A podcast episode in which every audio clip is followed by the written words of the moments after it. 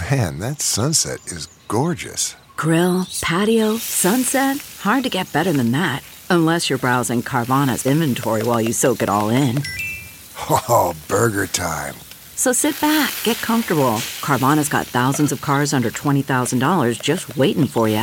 I could stay here forever.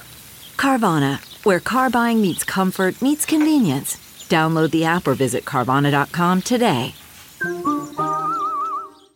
Good morning. I'm Randi Naughton at Fox 2 with your St. Louis news, driven by Bomarito Automotive Group.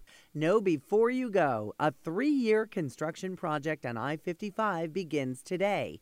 MoDOT crews will replace or renovate 13 bridges. The work will run from 5544 split south to Lindbergh. It starts after this morning's rush. Crews will close two southbound lanes on I 55 between Broadway and Potomac. The ramp from Lafayette to southbound I 55 will also close. Northbound traffic will use those lanes later this month. We are your local election headquarters. Tomorrow is Municipal Election Day in Missouri. Today is the last day to cast an in person absentee ballot. In St. Louis City, you can vote absentee in person. That is at the Board of Election Commissioners on North Tucker Boulevard. In St. Louis County, there are five places to vote absentee today. You can cast a ballot from 8 to 5 today.